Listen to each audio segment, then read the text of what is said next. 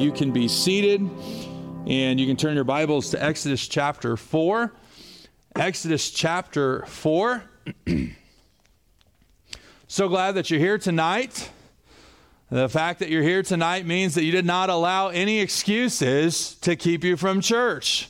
It would have been very easy to let some excuses perhaps keep you from church, whether I'm too tired or my car's in the shop and I might have to walk or get a ride. I mean, that, that could have been an excuse tonight.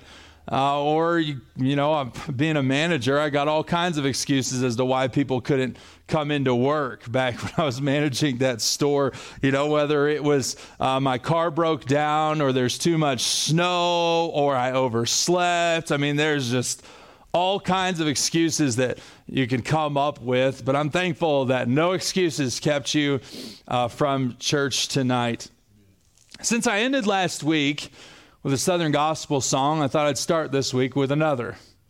It's one called Excuses. I grew up hearing this song. The chorus goes like this Excuses, excuses.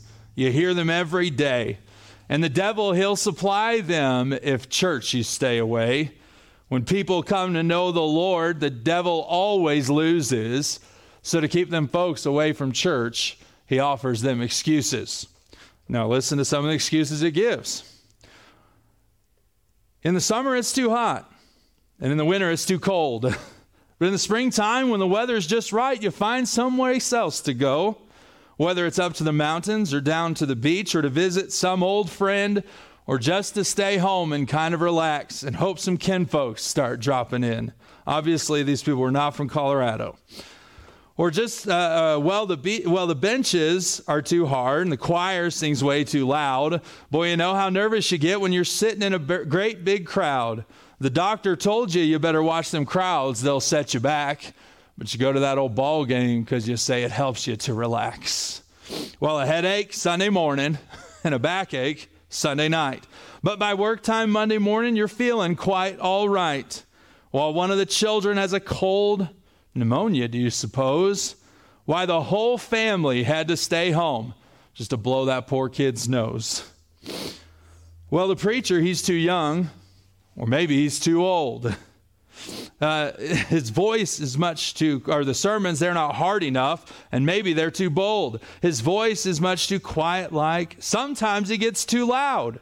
He needs to have more dignity, or else he's way too proud. Well, the sermons, they're too long, or maybe they're too short. He ought to preach the word with dignity instead of stomp and snort. Well, that preacher we've got must be the world's most stuck up man. One of the ladies told me the other day why he didn't even shake my hand. Excuses, excuses. You'll hear them every day. And the devil, he'll supply them if from church you stay away. When people come to know the Lord, the devil always loses. So, to keep them folks away from church, he offers them excuses. See, we are champions at making excuses. And too often we make excuses as to why we cannot do what God wants us to do. I'm too young. I'm too old. I don't have enough money. I've got too much debt. I can't work that kind of job because I've always worked this kind of job. This is who I've always been. This is how I was brought up. I can't. It's too hard. I can't change. It will never change. It's hard to believe that when we serve the creator of the universe, who made everything ex nihilo out of nothing, that we would continue to make excuses why we can't do something that he has called us to do. The title of our message tonight is I Am Still Is, but we still make excuses. God has called Moses to the enormous task of delivering God's people from the greatest empire in the world. And in chapter three, we saw Moses' humility come out that he realized, I am just, I, I, I, this is beyond me. I'm not capable of doing what God's called me to do here. But as you go into chapter four, his humility kind of spirals downward into excuses. And he continues to make excuse after excuse after excuse till it comes to the point where God gets angry with him. The anger of the Lord was kindled against him. But in this chapter, God is at work to dispel Moses' excuses and to give him the confidence that he needs that God can do with him what he cannot do on his own. And tonight, what I want to do is I want to show you how God responds to our excuses and why we shouldn't be making excuses to do what he calls us to do. The first thing I want you to see here in Exodus chapter 4 is that when Moses made excuses, God demonstrated his power. Would you look with me at verse number 1? It says, And Moses answered and said, But behold, they will not believe me, nor hearken unto my voice, for they will say, The Lord hath not appeared unto thee. So now he's imagining what's going to happen is as I go in, into uh, the elders of Israel and I go to tell them, hey, the Lord God of our fathers has appeared unto me. It's not going to matter to them what your name is. They're not going to believe me. They're not going to listen to me. I have no influence. I have no power in this situation. And so he gives this excuse that I can't do anything to convince them to believe that you've appeared to me.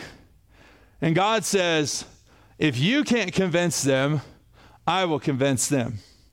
And so, what, what he tells Moses to do is he says, Hey, what's that in your hand? You find this in verse number two, and he says, A rod. He says, Cast that rod on the ground. And so he casts the rod on the ground, and that thing becomes a snake. And it says Moses fled from before it. He, I'd be fleeing too if I threw something down and it became a snake. And so now he's hiding over there, freaking out because of this snake. And God tells him, Now, Moses, I want you to go pick that thing up by the tail. Now, you don't pick up a snake by the tail. You pick up a snake by the tail, that thing's going to come at you. You grab it behind the head, make sure it can't do that. But he says, You go grab it by the tail. I can just imagine Moses like, huh, I don't know. He reaches down there, grabs that tail, and it becomes a rod again. And God's telling him, You want to know what I can do, Moses, to convince them? I can cause an inanimate stick to become a snake and cause the snake to become a stick again. Now, when you study Egyptian culture, you'll notice their headdresses of the pharaohs were like cobras and you find throughout all of their ancient ar- uh, archaeology that snakes were a huge deal. And what you find out in the study is that, that uh, they saw snakes and serpents as wielding the power of the gods. And so, as God tells them, look, I can make this stake, this this uh, this rod become a snake, and I can make the snake become a rod. Here's what I want you to know, Moses: I've got more power than the gods of the Egyptians. They're like toys in my hand. He says, and if that's not going to convince him, then here's what I want you to do put your hand in your bosom. Moses puts his hand in his bosom. God says, Take it out. He takes it out, and it says that his hand was leprous, white as snow. Now he's got a diseased hand, and, and, God says, Put it back in. And he puts it back in, and he plucks it out this time. And it's back to his normal flesh. Another miracle shows him, I don't need Egypt's magic potions to heal. No, you just put your hand in there. This is what I can do. I've got enough power. And, and he says, and if they don't believe the first sign, they'll believe the second sign. But then he says, but just in case they don't believe the second sign, then here's what I want you to do. I want you to take a bucket of water and you're going to go, or a bucket. I want you to go down to the river and I want you to take some of the water out of the river and I want you to pour it out on the ground. And when you pour it out on the ground, it's going to turn into blood. Now that's powerful. And that's a sign of things to come. That God's going to turn the entire Nile into blood. But what's happening here is Moses is coming to the situation and he's saying, I don't have any power to be able to do what you are calling me to do. And God said, You don't need to have any power because I got all the power that you need. See, a lot of times what happens is that uh, when we have a problem, when God's called us to do something that's beyond us, what begins to come to the forefront of our minds are all the problems and all the obstacles that we're going to face financial problems, physical limitations, uh, job problems, family problems, logistical problems. Those things all come to the forefront of our mind, and it's in those times they can convince you to believe that you are incapable capable of doing what God's called you to do. But it's in those times we need to remember this when we have a problem, God's got a solution. And when we don't have enough power in this situation, God's got all the power that we need. That's what God is demonstrating uh, to Moses here is that he's got all the power that Moses needs and with his power he overcomes every excuse and every obstacle that Moses gives. But you know what happens? He continues to make excuses. Look at verse number 10. And Moses said unto the Lord, Oh, my Lord, I am not eloquent. I am not eloquent. I, I, neither heretofore, what this literally means is three days ago, nor since the time you started talking to me. He's saying, I've never been eloquent. I've not been able to be a good public speaker. He says, uh, he says, but I am slow of speech and of a slow tongue. When you look that up, it means that his tongue is heavy. Now, this could mean uh, it could mean the fact that maybe he lost fluency in the Egyptian language. Remember, he's been in the wilderness for 40 years. No matter where you go, you're probably going to forget some words and how to talk in that way. But it also could mean that he had some kind of physical limitation, or possibly that he had a stutter or a stammer. We don't really know for sure. But what he's saying is this God, it's not just that I won't have influence, it's not that I just don't have power, I can't even talk. and you know what God says? Look at verse 11. The Lord said unto him, Who hath made man's mouth? Or who maketh the dumb or deaf or the seeing or the blind? Have not I, the Lord? Have not I? Jehovah, Yahweh, I am? Haven't I made your mouth? And if I made your mouth, don't you think I can remake your mouth? Don't you think I can equip you? Don't you think I have the power to take somebody who can't talk themselves out of anything and make them a great leader of a nation? God says in verse 12, Now therefore go, and I will be with thy mouth and teach thee what thou shalt say. And so, whenever, I mean, you look at this, and Moses is coming up with the problems. And a lot of times, that's what we have the tendency to do in our lives. That when we run into an issue that's hard for us, something we can't see ourselves being able to do, the very first thing we begin to do is make excuses for why we can't do it. why we can't get this job, why we can't give this money, why we can't find a relationship, why we can't find a place to live, why we can't. Uh, we, it's, it's always, I can't, I can't, I can't. That's always what we come up with when we face something that's difficult in our lives when we face something that we realize is harder than what we can do. But God wants us to know that for every obstacle that we face and for every problem that we come across, His power is greater than our power and He can overcome it. And so Moses is done making excuses, right? He's going to just go on and do what God says, right? Well, no. He continues to make excuses. If you look at verse 13, he says, O my Lord, send, I pray thee, by the hand of him whom thou wilt send. Now, if you're not careful, you can read through that and think, okay, Moses has finally come to the place of surrender. He's saying, okay, Lord, okay, whoever you choose to send, you send. It, you almost get the sense that it's, here am I, send me like Mary, the handmaid of the Lord, as she said to that angel when he announced that she was going to carry the Savior of the world. But that's not what's happening here because if you look at verse 14, it says, And the anger of the Lord was kindled against Moses. When you look up this language here, here's really what Moses is saying Here I am, Lord, send someone else. Don't send me. Eh, when you, when you look it up, what it means is stretch out your hand. What he's saying is, is don't, don't send me Stretch out your hand to someone else. You're sovereign, send somebody else. And what you have happening here is that Moses has come to the point where he's in such disbelief of his own abilities that he refuses to go, and God is angry with him. Yeah, see, what's happened in Moses' life is that Moses started with humility, and his humility morphed into excuses, and his excuses morphed into unbelief, and his unbelief resulted in refusal to go, which made God angry. See, when God calls you to do something that's beyond your capacity, it's okay to have this sense of inability the sense of insufficiency and to feel the weight of that. It's good to have healthy humility, but if you're not careful, that humility can morph into excuses, and, and in those excuses, you be, begin to give reasons why you can't do what God has called you to do, and you become so focused on that that you begin to excuse yourself from what God wants you to do.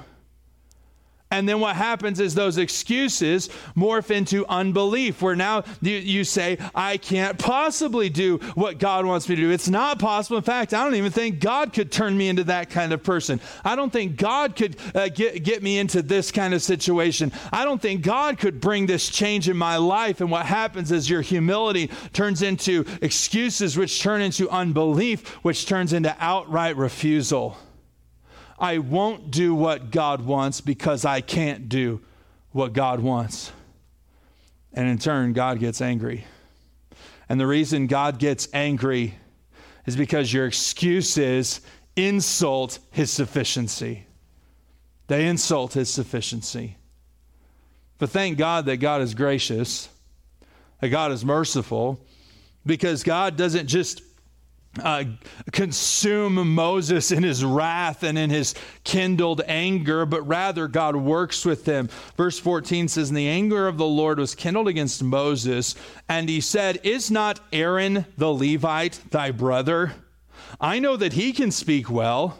And also, behold, he cometh forth to meet thee, and when he seeth thee, he will be glad in his heart. And thou shalt speak unto him and put words in his mouth, and, and I will be with thy mouth and his mouth, and will teach you what ye shall do. And he shall be thy spokesman unto the people, and he shall be, even he shall be to thee instead of a mouth, and thou shalt be to him instead of God.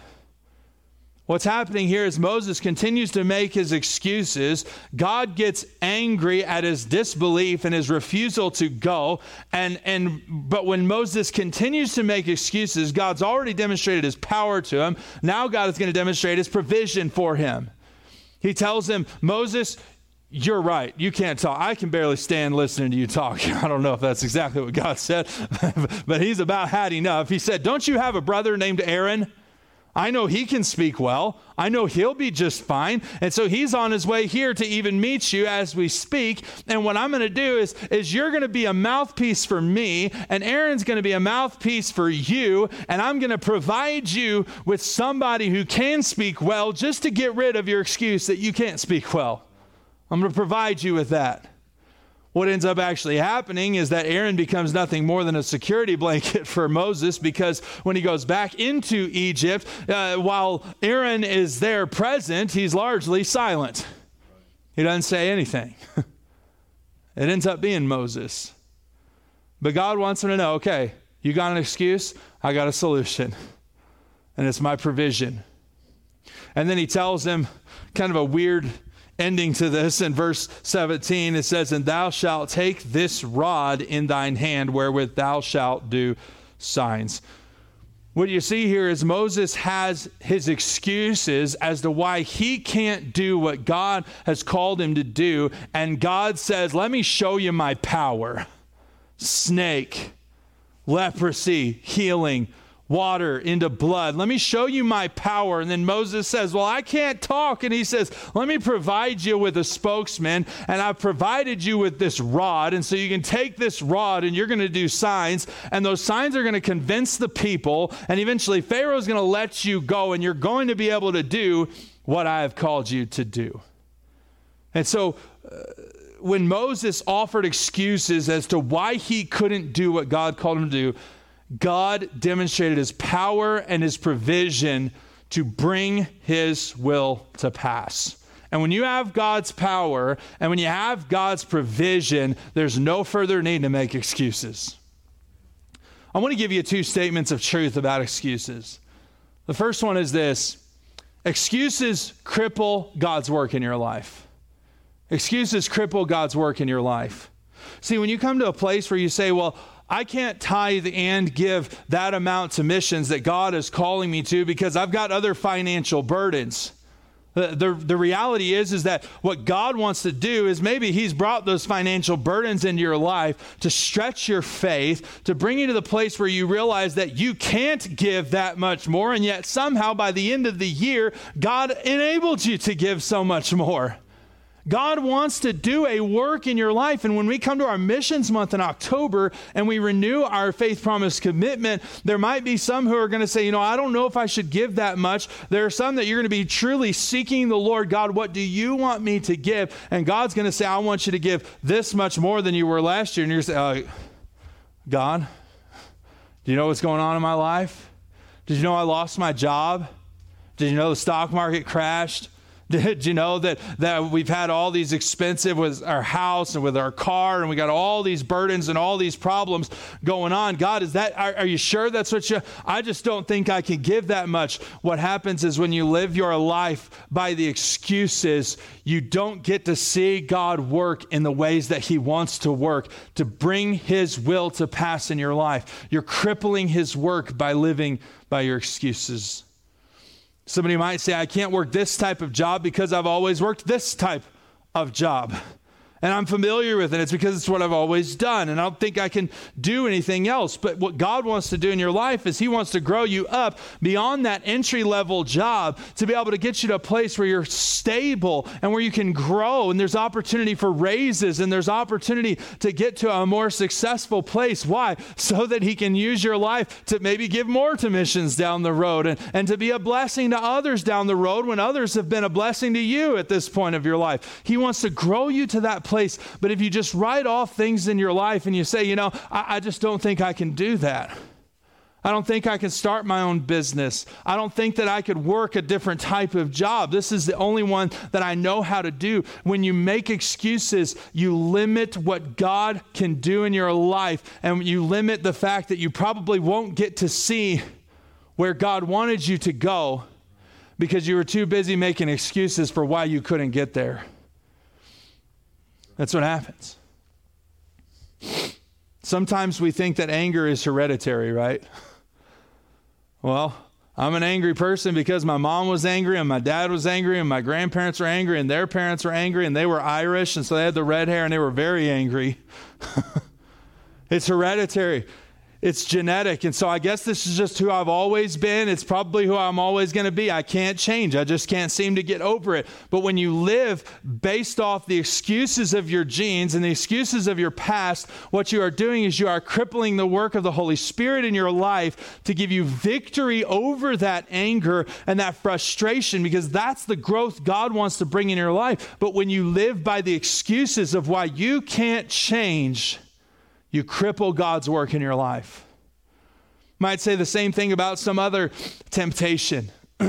that you can just think in, in your life. I mean, that whether it's alcohol, that alcohol has just always been in my family. My grandpa was drunk, my dad was drunk, my mom was drunk, and now I'm a drunk, and I just can't ever get past that. It's, it's passed down through the bloodline, and now I'm addicted, and I'll never be able to get off it. But what I want to tell you is that God is of sufficient power, and God is of sufficient provision to be able to get you off the alcohol and off the drugs and off the sexual sin. And God wants to get you to a different level level of Christianity, a different level of Christ likeness. That's His plan for your life. But if you're constantly living by the excuses and making excuse after excuse after excuse, you'll not get to the place where God wants you to get.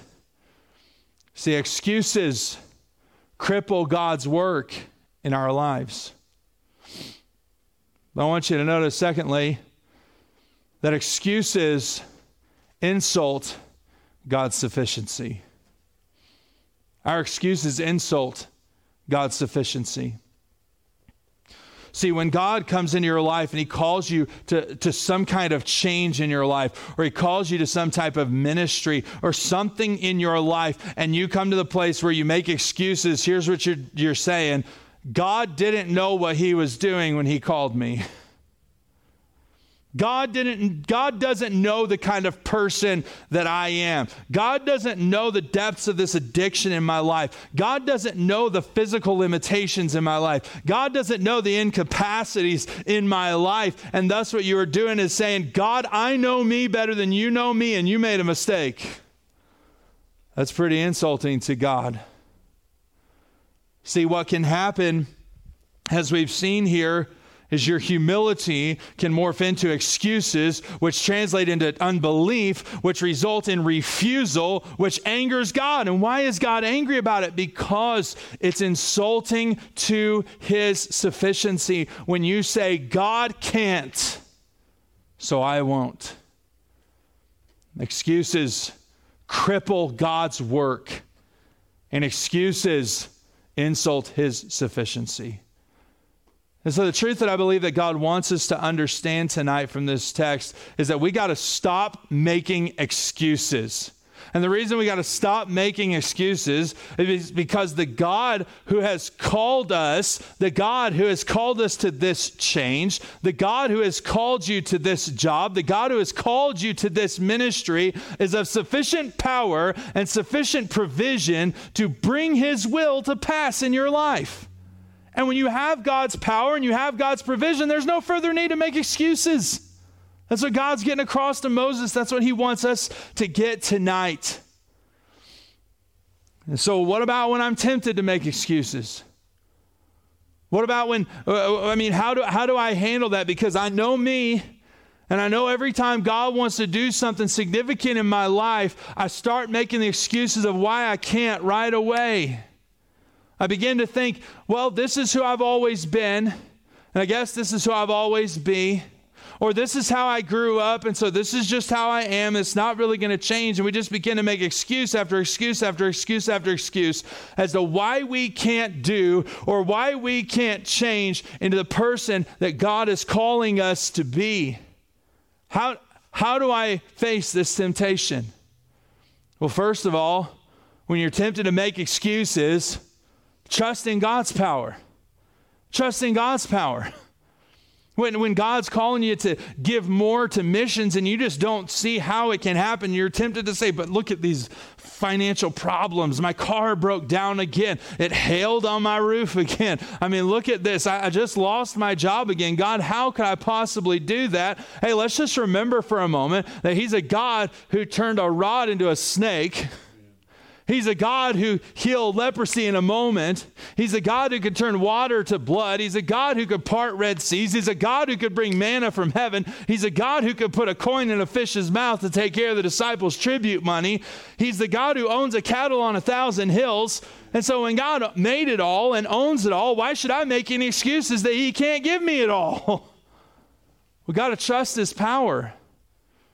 When you consider whether or not uh, God can get you into this ministry how he could possibly make a preacher out of you, or how he could possibly make a missionary out of you, or how he could get you to the place where you can go out into a, an atheistic community and share your faith with people in a way that makes a difference, in a way that draws them to faith in Jesus Christ. When you're considering, how can I possibly do that? I can't talk. I don't have a way with words. I don't have an understanding or a certain comprehension. Hey, let me just ask you a question Who made man's mouth?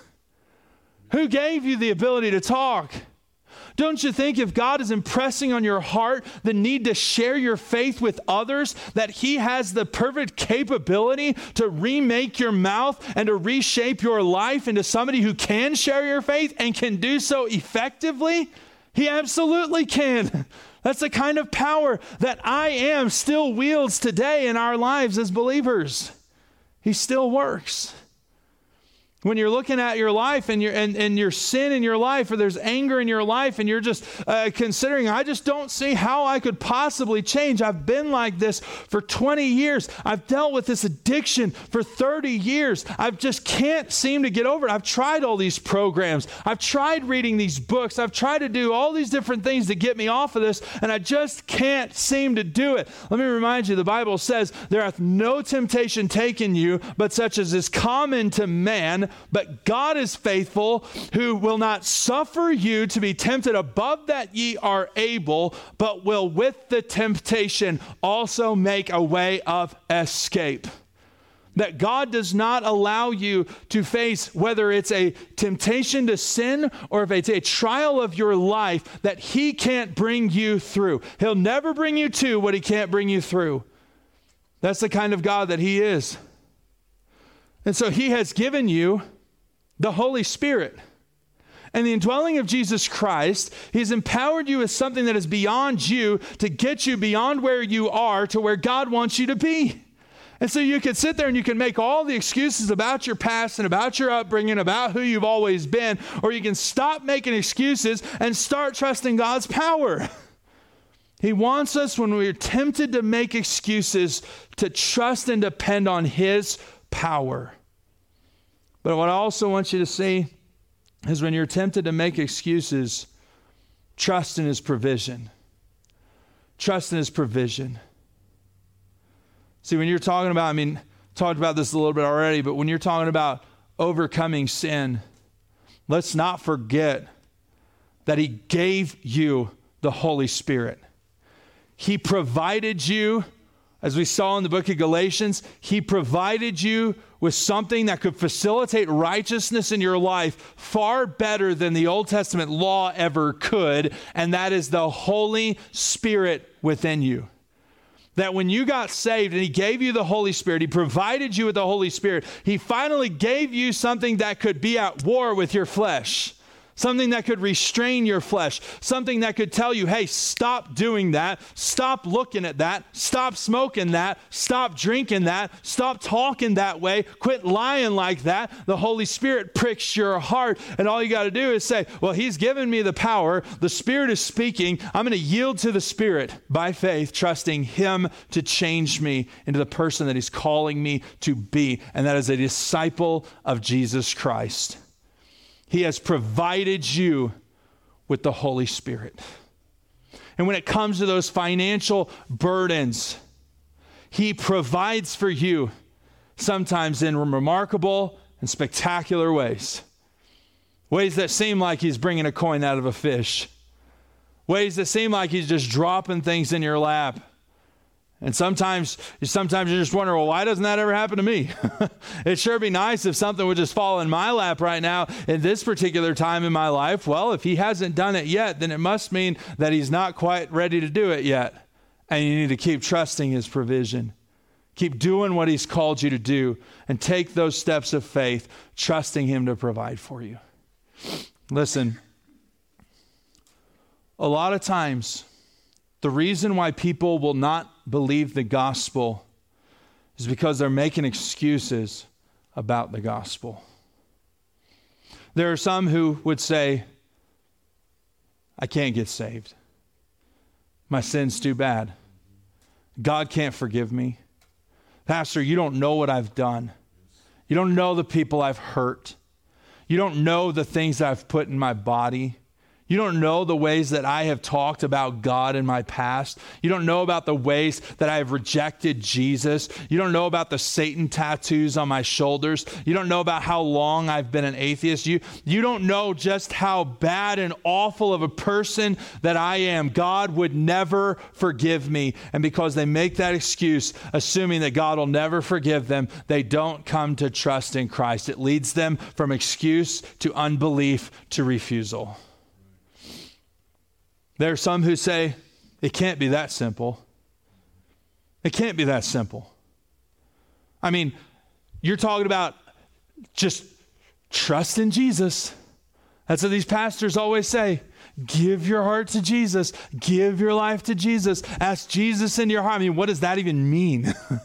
That's what a lost person is thinking. That's too simple. There's got to be something that I have to do in order to be saved. There's got to be some kind of religious practice, some sacrament, some pilgrimage. There's got to be something that I have to do to redeem and atone for my own sins. It can't just be by faith. There are some who say, well, I don't get atonement. I mean, why, why couldn't God just forgive me of my sin the way that I would forgive my kids? Why did Jesus have to die? Why does God demand that blood be shed for sins? I don't get the atonement. I mean, how does all that work when Jesus shed his blood? How does God see uh, sin covered by Jesus for all of eternity? Who does it apply to? Is it just those who believe him or is it sufficient for everybody? I mean, I don't understand atonement. And because they don't understand it, they give an excuse for it so they don't believe and they refuse to get saved. But you know what I'm thankful for? Salvation isn't dependent on my ability to understand how it all works in God's heart. Salvation is dependent on believing and doing what God has given, what God has provided, the provisional atonement of Jesus Christ, his innocent blood for my sinful blood. All I have to do is believe that Jesus died for my sin and call upon him for salvation. And the Bible says, Thou shalt be saved. It really is that simple. And you can continue to make excuses as to why it can't happen that way, why it's impossible, or why it doesn't make sense. Or you can simply trust in God's provision and accept Christ as your Savior tonight. We don't have to make excuses because we have God's power and we have God's provision. And so, whenever you're coming through your life and you're tempted to make excuses as to why you can't do what God's called you to do or why you can't be who God's called you to be, you need to remember. You need to remember it's His power and it's His provision that can get you where you're supposed to go, that can help you do what you're supposed to do and be who you're supposed to be. It's not in you, it's in Him. And what you'll find is that when you decide, when you finally come to the place where you say, no excuses, when you come to the place where you say, I'm done making excuses, and you begin trusting in God's power and trusting in His provision, you'll begin to see God do remarkable things in your life. You'll see him begin to bring remarkable change into your life. Things you never thought you could get over, things you had every excuse in the book as to why you couldn't do it, and God will start to do it in your life. Wherever you are limited, wherever you are limited, God is not limited. So it's time we stop making excuses and start trusting in God. His power, His provision to bring us to where we ought to be, who we ought to be, and what we ought to be doing. Father, we come to you tonight thankful for your power and thankful for your provision. Lord, without you, we could not have our existence. Without you, we could not be who you've called us to be. We're talking about Christ like. We're talking about husbands loving wives as Christ loved the church. We're talking about wives respecting their husbands as to the Lord. We're talking about children obeying their parents in all things. We're talking about doing things that are beyond our capacity. But through Jesus and the work of the Holy Spirit, I believe, and you have said, you've provided us with all the power and all the provision we need to do what you want us to do and to be who you want us to be. So, by your grace, would you help us to stop making excuses? And just start trusting in your power. I pray these things in Jesus' name. Amen. We'll have some music begin to play, and I want to encourage you if God's spoken to your heart tonight about some excuses that you've been making in your life, about the crippling effect your excuses are putting on your life, or about the insults that maybe you've brought to God's sufficiency, that you'd repent and acknowledge it's wrong. and that you come to the place where you trust in God's power and His provision to make you who you ought to be.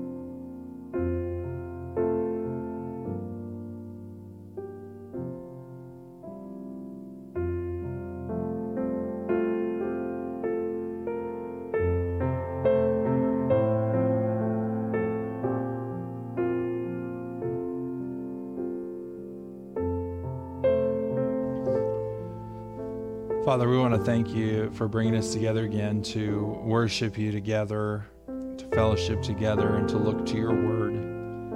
And Father, I'm asking you, through the power of your Holy Spirit and the grace of our Savior Jesus, to manifest your power, your presence, and your provision in our lives so that we might grow to be who you have called us to be.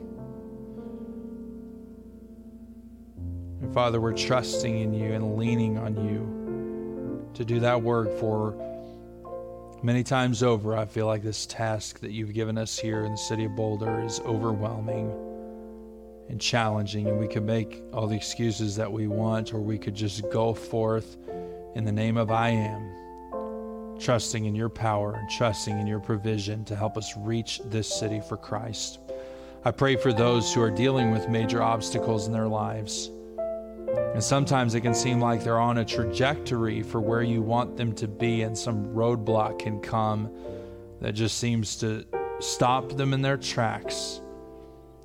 But Father, I pray that even in those times, we would rest in your wisdom and in your sufficiency to continue doing what you've called us to do, to continue being faithful to you, stepping forward for Christ's glory. And so I ask your blessing on us. Use us, God. Use us to bring people to faith in Christ and make us into the image of Jesus that you want us to be. I pray that you would bless us the rest of this week, bring us back safely to worship you again on Sunday, to take in more truth from your word, and bless our fellowship together this weekend.